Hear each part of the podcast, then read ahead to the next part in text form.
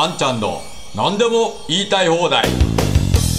皆さんこんにちは。あんちゃんこと安藤博です。本日もあんちゃんの何でも言いたい放題。ということでお話をしていきたいと思います。えー、何やら岸田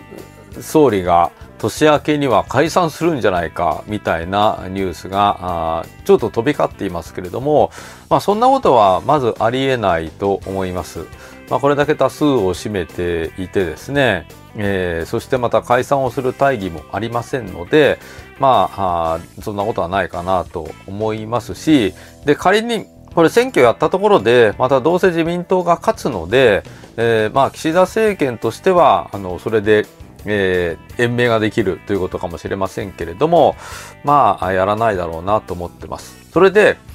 えー、今日はですね、この国会議員の定数の話についてお話をしたいと思いますけれども、まあ、最近は、えー、今年行われた参議院選挙のこの格差についてですね、えー、訴訟がされておりまして、えー、そして違憲状態という判決が続いております。まあ、なかなか厳しい判決が出るようになったなと思いますけれども、これを解消して、そして政治の中でも議員が本当にこう自由な意見が言えるようにするにはどのように選挙制度を変えたらいいかということですけれども、まあ、簡単に言えば衆議院においては小選挙区制をやめて中選挙区制に戻してなおかつ定数を増やすこと、まあ、これがもう大事だと思います。まあ、今だと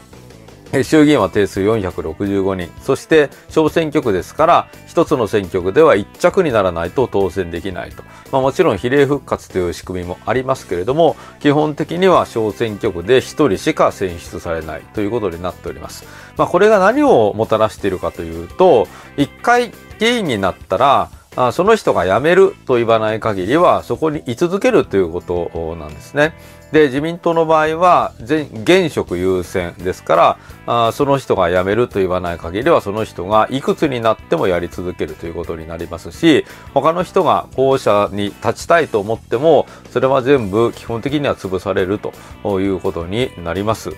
でそうすると当然議員の交代も起きないですよね。一回になったらもうそれが既得権益悪い意味の既得権益ということになります。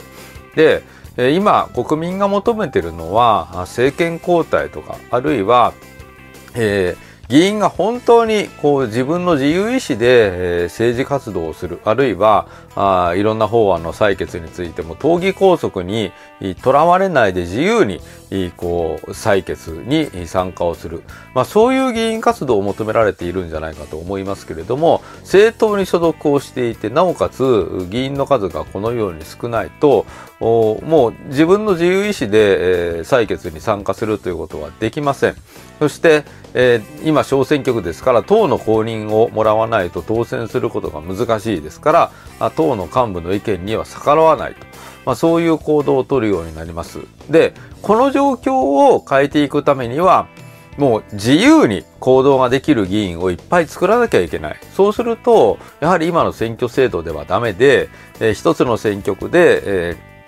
1着にならなくても、まあ、2着、3着、4着ぐらいまでに入ればあ議員になれると、まあ、そういう環境を作れば別に政党に所属しなくても無所属でも勝ち上がってくることができるようになります。そして、えー、今はあの比例復活ということで、えー、仮に政党に所属していればあ1着になれなくっても惜敗率がそれなりにあれば比例復活ということで救済されますけれどもこれも政党に所属していないと救済がされません。そして今国政政党を作るっていうのはものすごく大変ですから国政政党自身も既得権益化してるんですよね。なので、えー、選挙に出るのも政党に所属しなきゃいけない。そして、えー、衆議院で一着になる、ならないといけないですから、もう政党自身が既得権益化をしてして、新しい人が政治の世界に入ってくるのを拒むと。まあ、そういう仕組みになってしまっています。そして今国民の側でももういろんなところでコメントを聞くのはもっと国会議員の定数を減らせっていうのが、まあ、必ずもう何かがあると定数減らせ、定数減らせっていうのが出てくるんですけれども、定数を減らすと、ますます既存の政党が強くなって、え既存の国会議員が強くなって、え政治の新陳代謝みたいなことは起きなくなって、国民からどんどん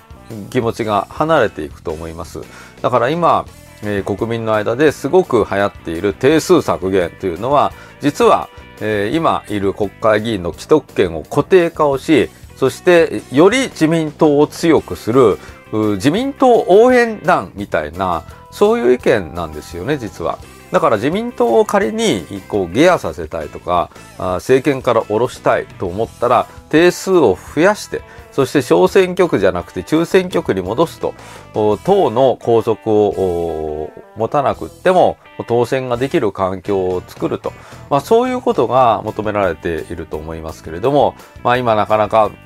世論的には定数増やすなんていうと何言ってんだみたいな意見になりますけれども、でも理屈で考えていただければ議員の数は多ければ多いほど民意を反映できるようになりますし、正当に拘束されない自由な意思で発言ができる議員が増えた方が、おそらく議論はものすごい活発化をしていくと思います。まあ、そのような国会改革というですね、まあ、そういう提案をしていくべきではないかということを思いますし、もう今の日本の場合だと、まあ、日本だけじゃなくて世界でもそうかもしれませんが、政党政治もある程度もう限界を迎えているような気がします。もう政党政治の形ではなくて、議員がそれぞれの自分の才覚で、自分の指揮権、力量で、いろんな政策判断とか、まあ、そういったことをやっていく、そういう時期をまた迎えているんではないかなというふうに思っております。はい。ということで、本日もご覧くださいましてありがとうございました。ぜひ皆さん、チャンネル登録と高評価をよろしくお願いいたします。それでは、あんちゃんの何でも言いたい放題、また次回お会いいたしましょう。ありがとうございました。